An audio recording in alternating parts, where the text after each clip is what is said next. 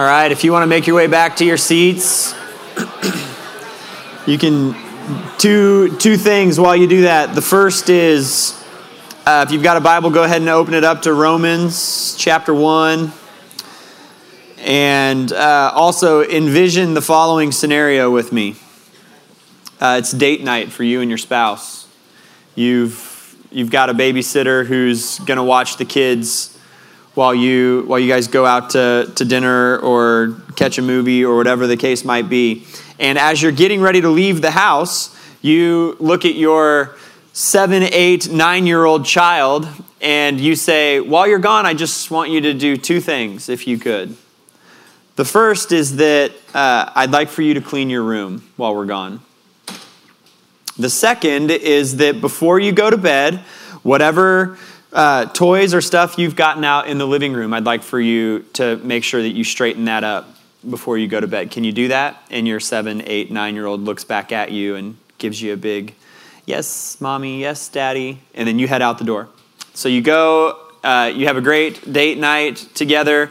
You come back to the house, you're with the babysitter there at the door, and the babysitter heads out, and you look into your house, and there is your seven or eight year old child not asleep. But the good news is that they're holding this little uh, bouquet of flowers that you immediately wonder where did those come from? And you also look beyond your six, seven, eight, nine year old child and see the living room is a mess. Looks like a tornado ran through. And so you have a conversation with uh, your child. You're very thankful for the flowers. You're trying to be as appreciative as you can because that is a very nice gesture from, uh, from a young one. And you get to the end of that conversation of telling them that you just really love those flowers and they're beautiful and thank you for picking those. Um, and you also kind of think to yourself, well, if I did tell them to straighten the room before bedtime, I guess never went to bed, it might be understandable that the living room hasn't been straightened up yet. So you ask, did you clean your room? And your very savvy seven year old child says, Look at these flowers. and you say, Why don't we walk down and take a look? So you walk down the hall and you open up the bedroom uh, door and you look in, and the bedroom has not been cleaned either. And this is the situation you now have on your hands. You have a child who has been uh, very loving and even very joyful in their loving and picking the flowers, but they've also been disobedient.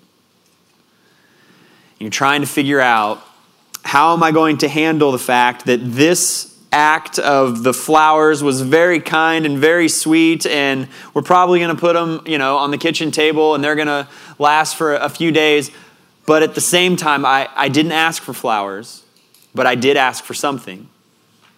What'd you ask for? Clean room and a straightened up living room, right?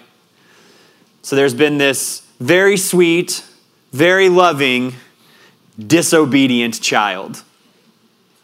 I want you to hold that image in your mind. And I, I kind of want to make two prefacing statements before we jump in this morning. The first is that I think at times we, uh, we in the American church are setting ourselves up for a moment where we are going to stand before the Lord, forgiven, justified, redeemed, atoned for, like we've talked about in the book of Romans. And we're going to have something in our hand. I went to church every weekend. I read my Bible some days. And he's going to look at us. And he's going to say, But I asked you for something specific. I gave you a specific command. I asked you to bring me the nations. You brought me some flowers, which is very kind. But I asked you for something different. I want you to hold that in your mind. The other thing I want you to hold in your mind is the fact that I'm going to make some sweeping generalizations. I've already made one. And our flesh's, our heart's response when somebody makes a large, sweeping generalization is that we think to ourselves, absolutely, for the person next to me and all these other people in here. but I am definitely the exception to that generalization, no matter what the generalization is. So, as I continue to make some of these, I want you to take honest look at yourself and ask, am I within the generalization honestly or maybe realistically at times you could be outside. I realize that they're generalizations. I want you to do those two things because what we're going to do this morning is that we're going to push pause on our series in Romans for the first time.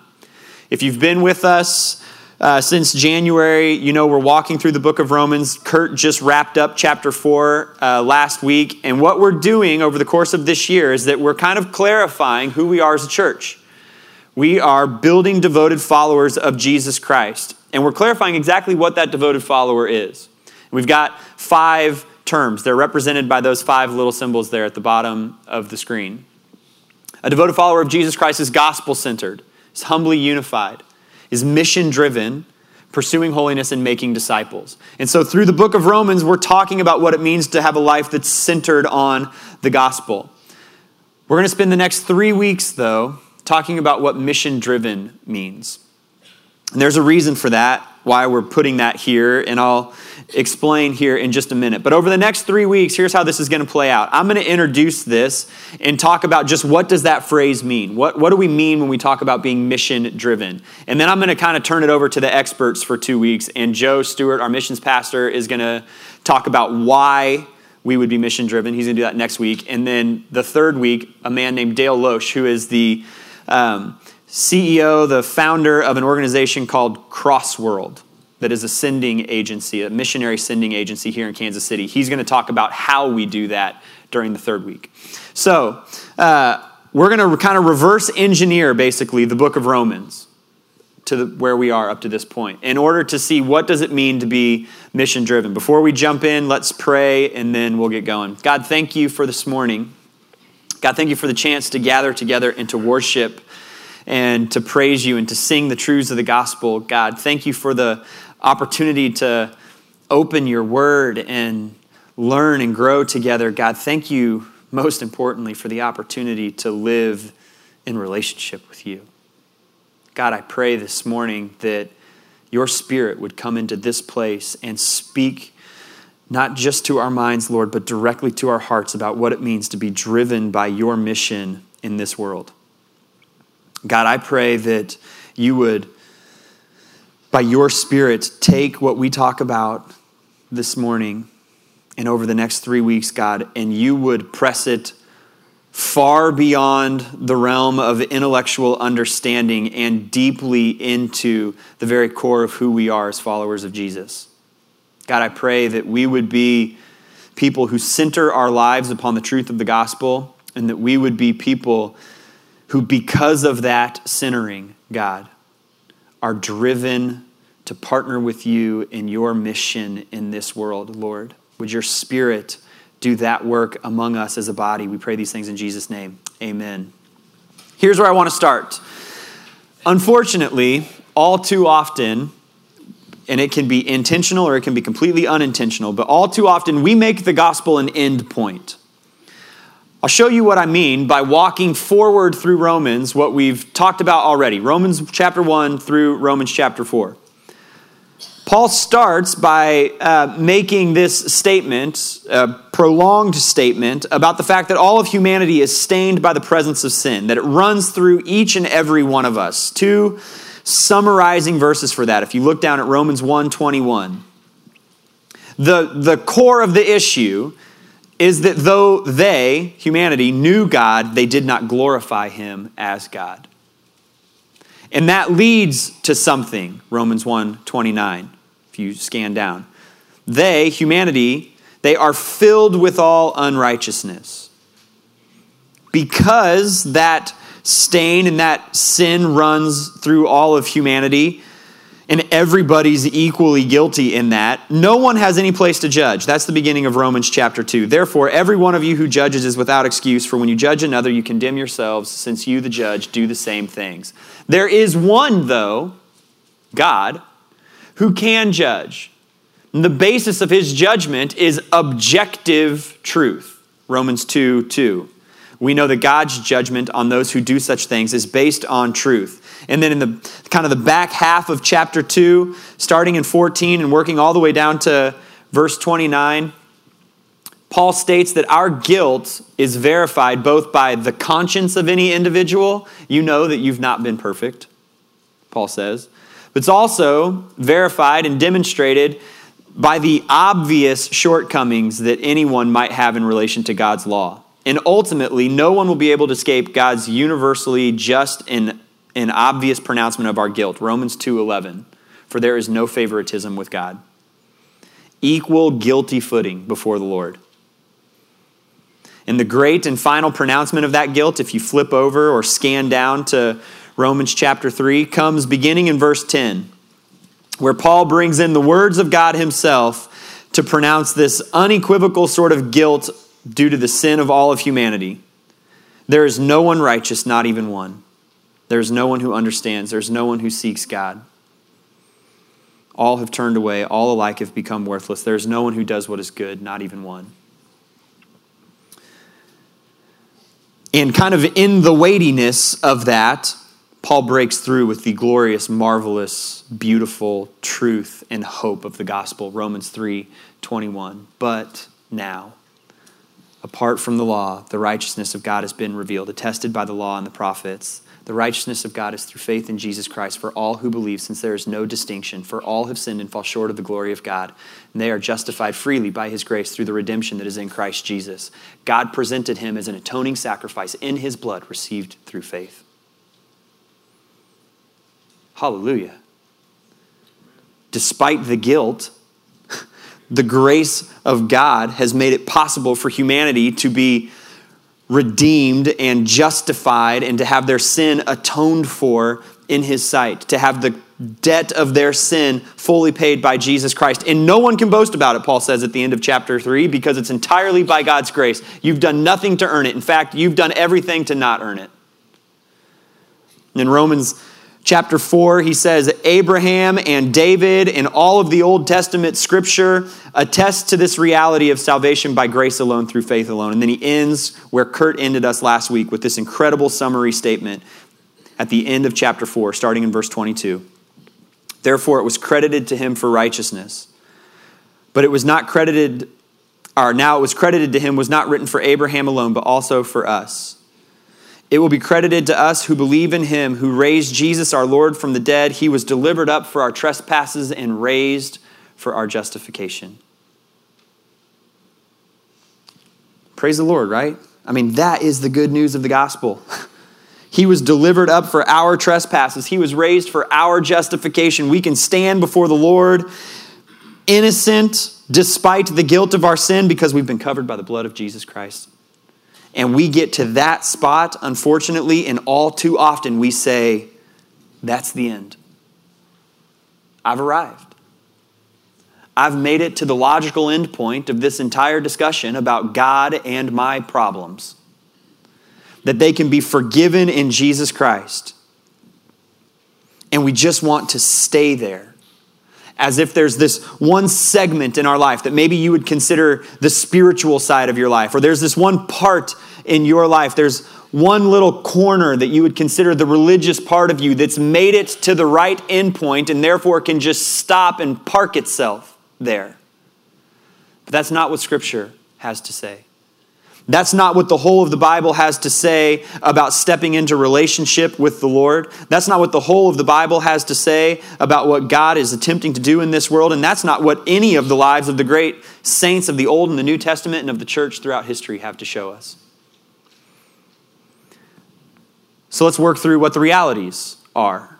If this is the unfortunate falsification of the gospel, there's a new word, uh, let's talk about what's reality. One reality is that the gospel is not an end point, it is a center point. In one sense, the gospel is the center point of all humanity. It's literally the moment by which all of human history hinges. BC AD. But in another sense, it's the very center point on which all of your life should hinge.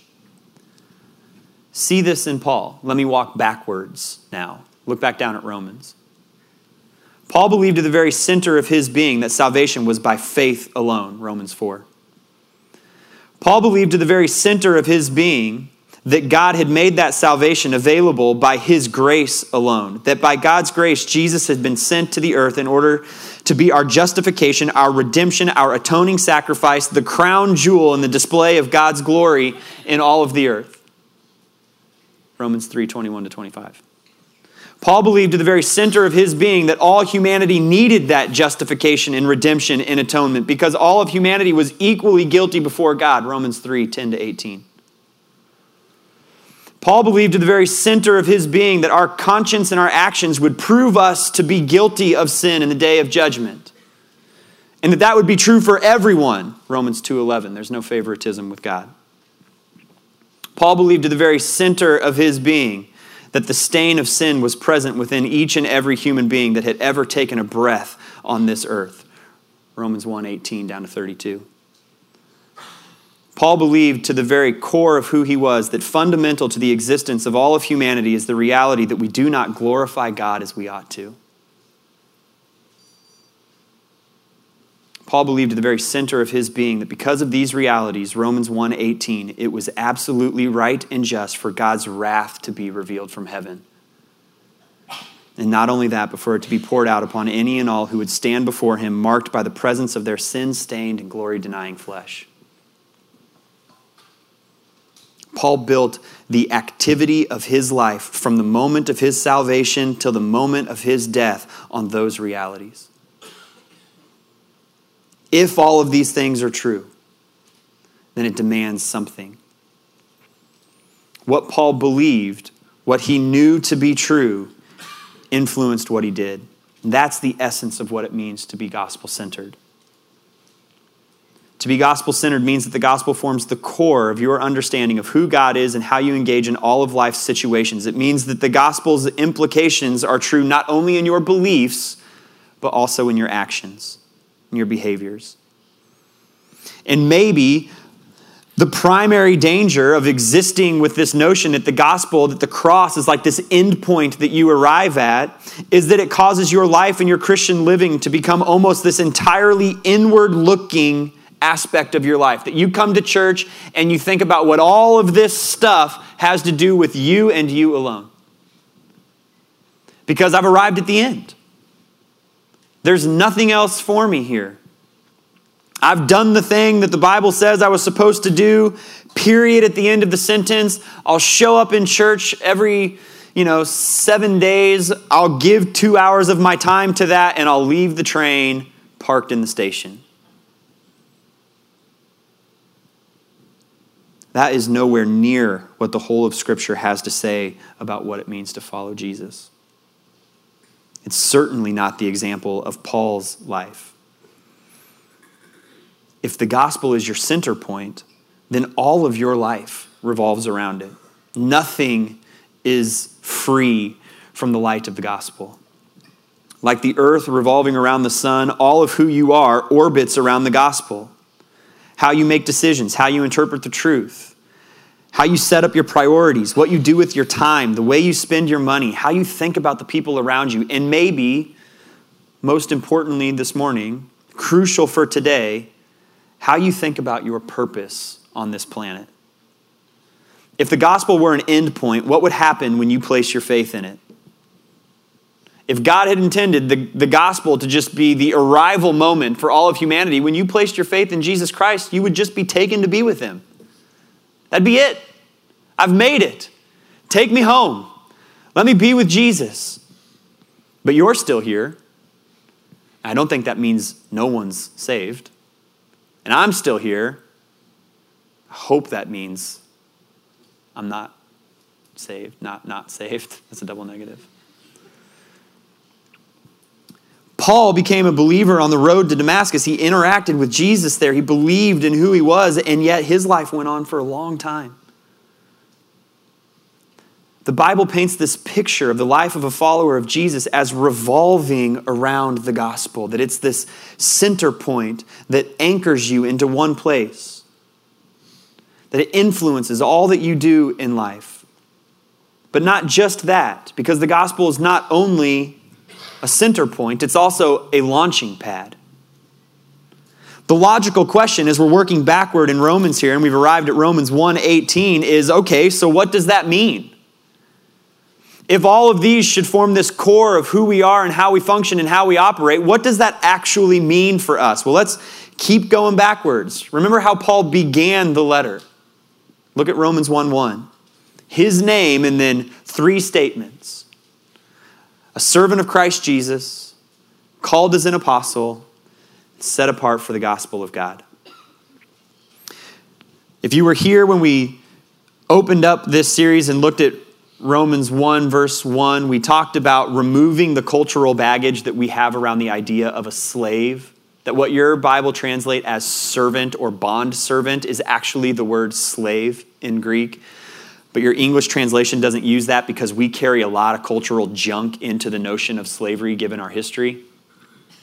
Take all of that away or approach it from the idea of a servant and answer this question what does a servant's world, what does a slave's world revolve around?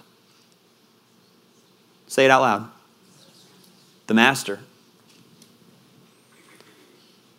The master, the master's longings, the master's desires, what the master wants done, what the master needs to happen,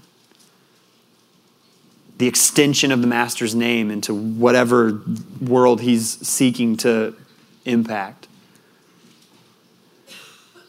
And so, what has the King of Kings, what's the Lord of Lords, what has the capital M Master been doing since the fall of humanity in the garden? He's been displaying his glory through the redemption of humanity. He's been unfolding the reality of the gospel, and he has a desire for that message to be made known to all the nations, all peoples, to the ends of the earth.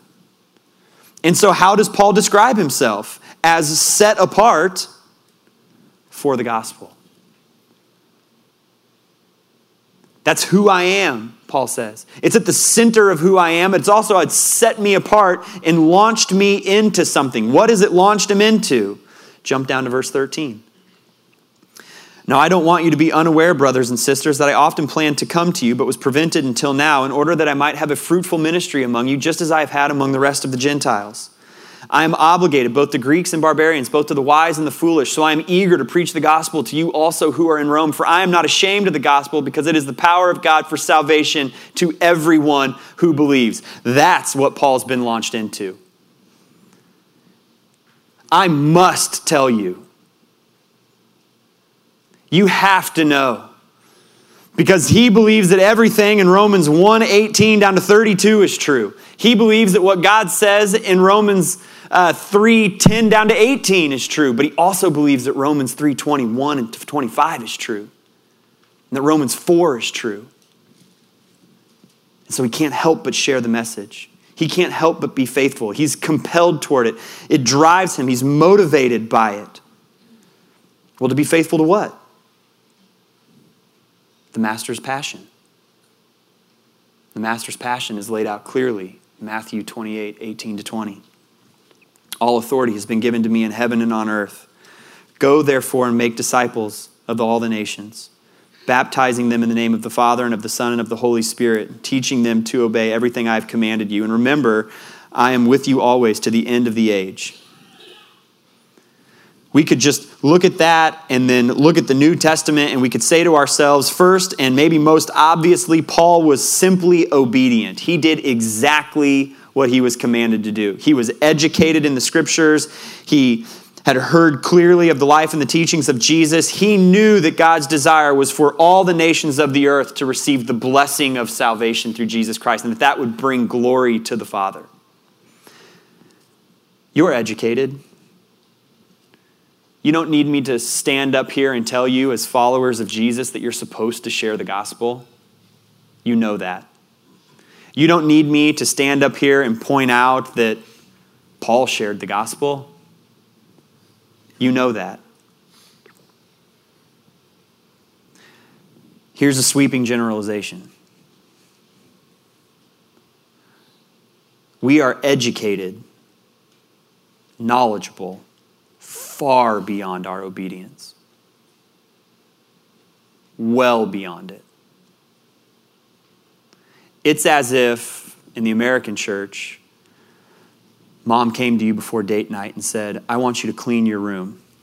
And your seven year old self responded back, Tell me what clean means in the original language. Well, okay, I want you to like pick up the toys and get them into the box and I want you to get all your clothes off the floor. I'd like for you to take the water cup that we brought in last night and get it back into the kitchen. I'd also like for you to straighten up the living room. Exactly where's the living room? What are the boundaries of the living room? And mom spelled out exactly what she meant by straightening up the living room. And she left and she came back, and you were standing there with flowers. Well educated. The education is not the issue, the obedience is. But simple obedience doesn't even paint the entire picture for Paul, and it shouldn't paint the entire picture for us either. Because secondarily, Paul's life and his example and the examples from throughout Scripture and throughout church history is not merely one of obedience. It's a picture of what it is to be driven by the mission of God to share the message of the glory of God and the gospel of Jesus Christ with all people. I think we have this idea that one day Paul woke up and he had this thought to himself I think I'll write the New Testament today. And he walked out to his desk and he sat down with a yellow legal pad and he began to write. No, these are real letters. The Gospels are passionate accounts of who Jesus is. The writers of the New Testament deeply, deeply desired for everyone in the world to understand the reality of Jesus Christ. And so they wrote and they shared and they explained and they detailed who he was.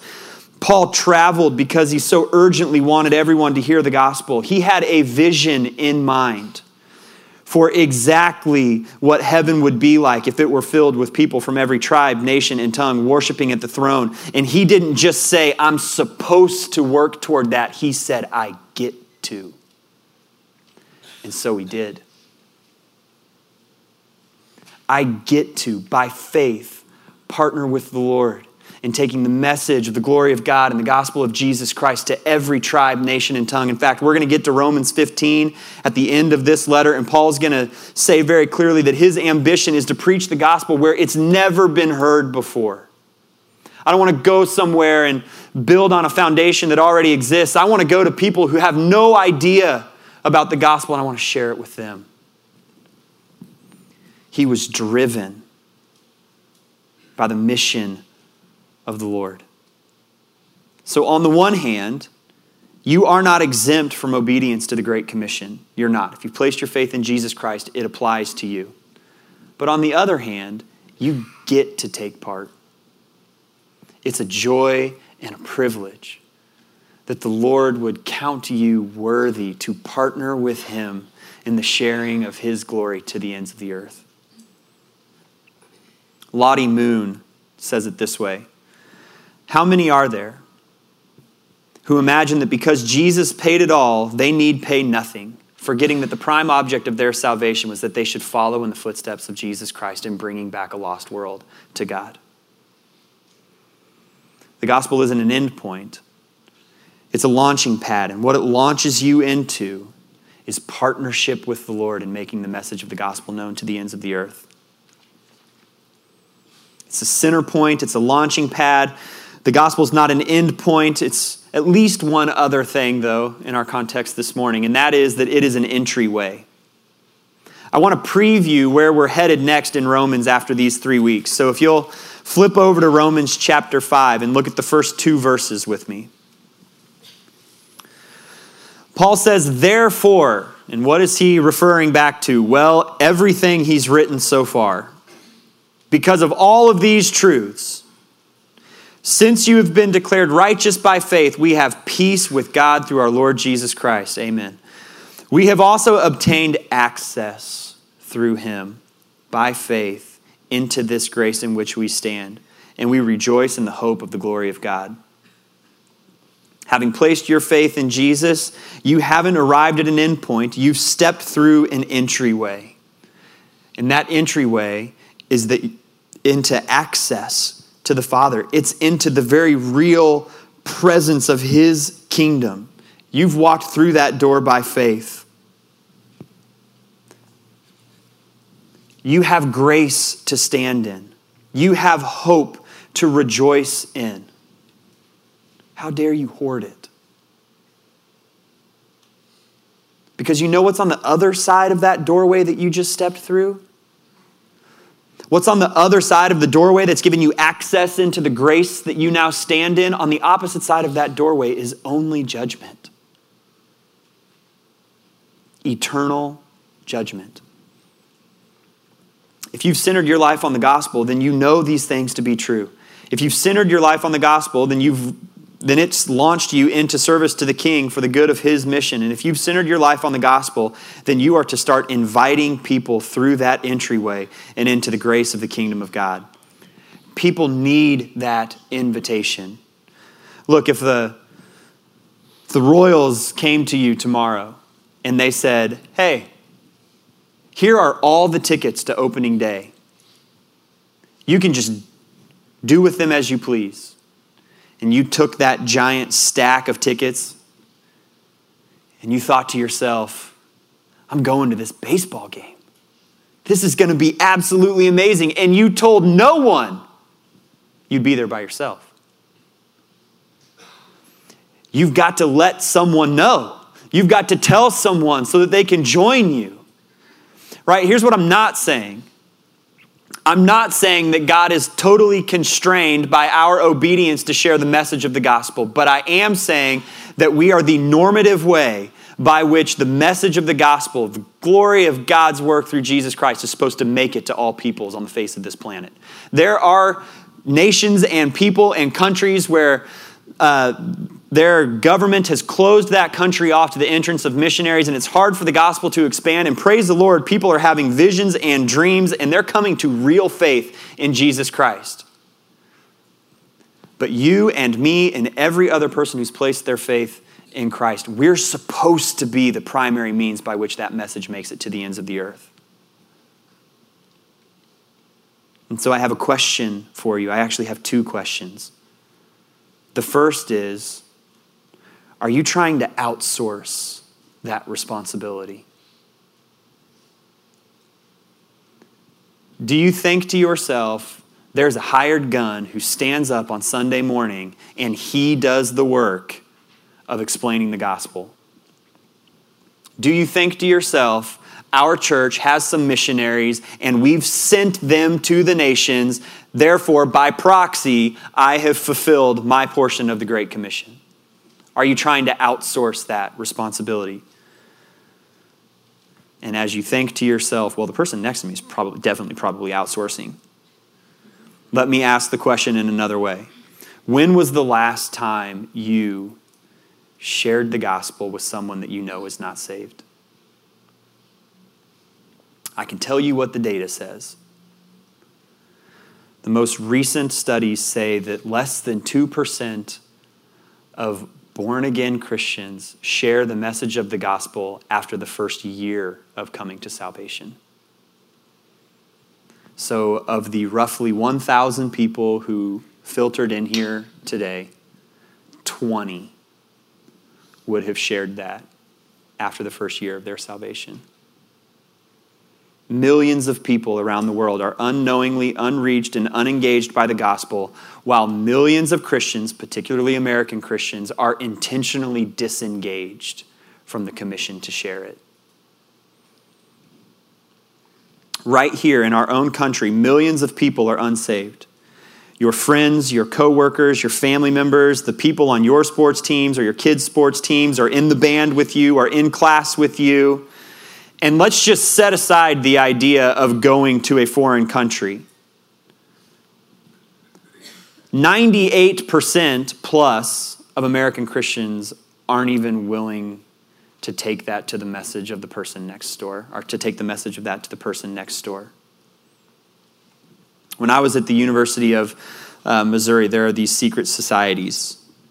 Uh, and there's this tap day ceremony where uh, the new inductees into these societies are kind of brought out into this area on campus, and it's kind of weird. Like they're wearing hoods, and it's like this weird thing. But they they take off the hoods, and it becomes known who's in the secret society. At some point within that process, you get tapped, and they let you know that you've been invited to be a part of that. Entryway into the kingdom is not a secret society. In fact, the doorway of access to the Lord should be the worst kept secret in all of human history.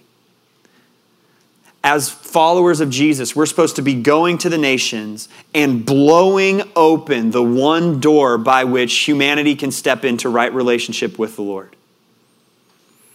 There's only one doorway into that kingdom, but it should be wide open for everyone. John Piper says this God is pursuing with omnipotent passion a worldwide purpose of gathering joyful worshipers for himself from every tribe, nation, people, and tongue. He has inexhaustible enthusiasm for the supremacy of his name among the nations. Therefore, let us bring our affections into line with his, and for the sake of his name, let us renounce the quest for worldly comforts and join in his global purposes. Over the next three weeks, what I'm definitely not trying to set up is a three week you know, succession of time together where you think to yourself, I just need to go from here and try a little bit harder at this whole evangelism, missions thing. Because if that is what you walk away with, that will last within you for a couple of weeks, and then we'll be back into the same place that most of us exist within. Instead, what we're trying to do is understand reality. And the reality is that if you're not interested in sharing, particularly, if you would fall into the 98% of American Christians who don't share their faith, I would challenge you to, to seriously consider what is at the center of who you are. At the very core of who you are, if you were to strip away all the excesses and just get down to the ir- irreducible center of who you are as a person, what's there? Is it the gospel? Is it some form of the American dream? Is it a desire for a life of ease and comfort? Some longing to protect your own sense of personal safety? An image that you have in your mind of happiness? Is it a particular number that rests at the bottom of the bank account statement? And maybe that's a hard question for you to, to drill down to right now. I think you could find the answer by doing a simple activity over the course of the next week. At the end of the day, make a list of the things you did. And after you've made that list, go item by item and next to it, write down the reason why you did it. Why did I do that thing? What motivated me to do that? Over the course of a week, I think you would see certain themes begin to express themselves. And I think those themes would illuminate what's at the center of who you are, what drives forward the things that you do. Maybe the issue is that you feel like, you know, I'm centered, Tim.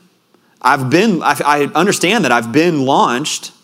I just don't know how to fly the rocket once it's off the ground. I need some tools. That's what that March 24th No Place Left training is for. If you feel like I've stepped through the entryway, I am centered on the gospel, I'm trying to figure out what it means to be launched into a life of being driven by the mission of God in this world, I just need a little help and some tools. You need to get yourself to that training. And I understand it's five hours, and that's a long time for Americans to set aside on a Saturday. But you need to make the space for it because standing before the Lord with some flowers and a, I didn't really understand how to do the thing you asked, also isn't going to be ideal.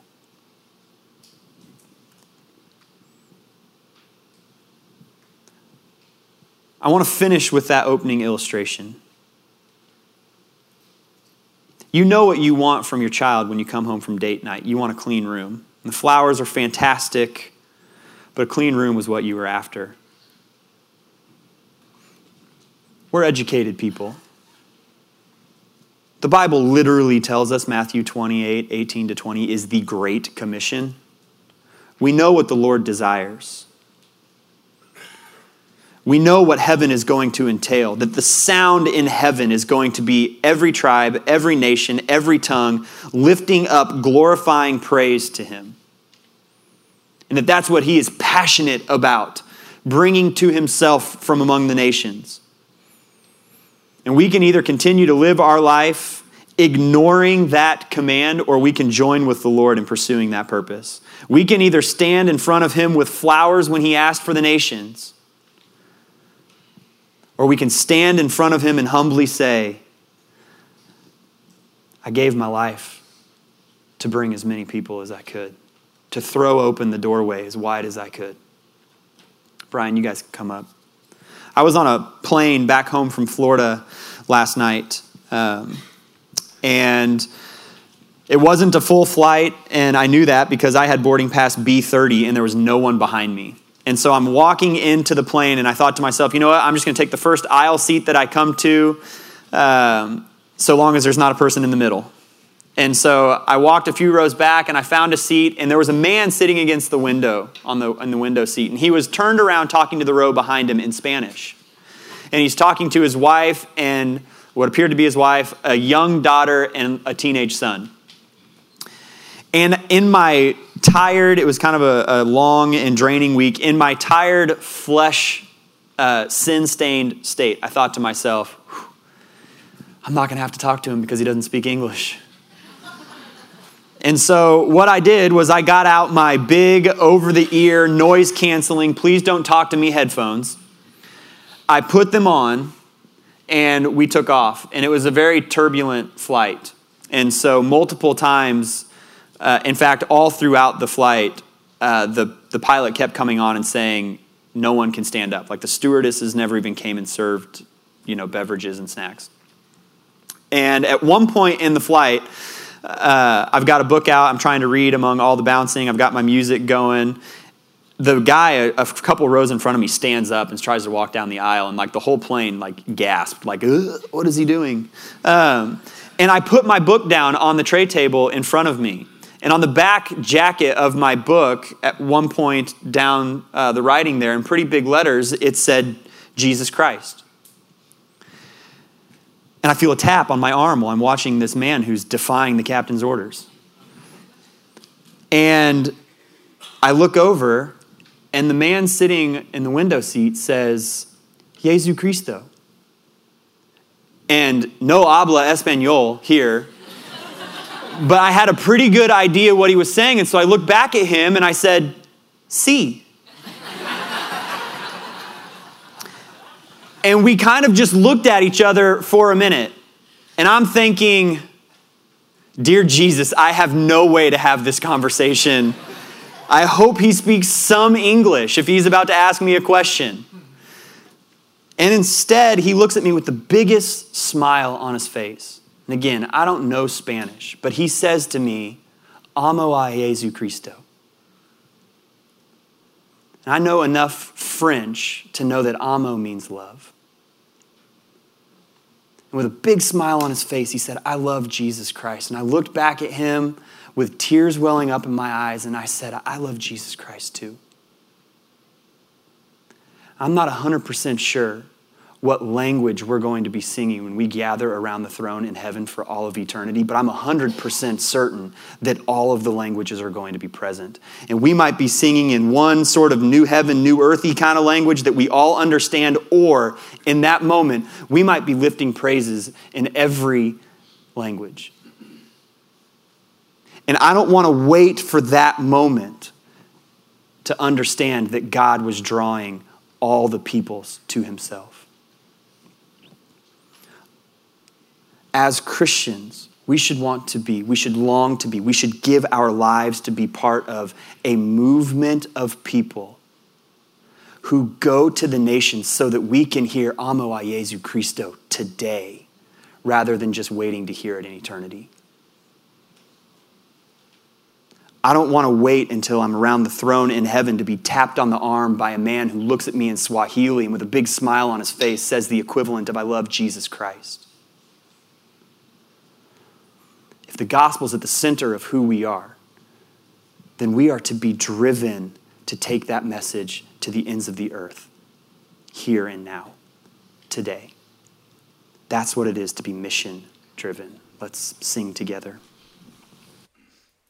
Go and stand.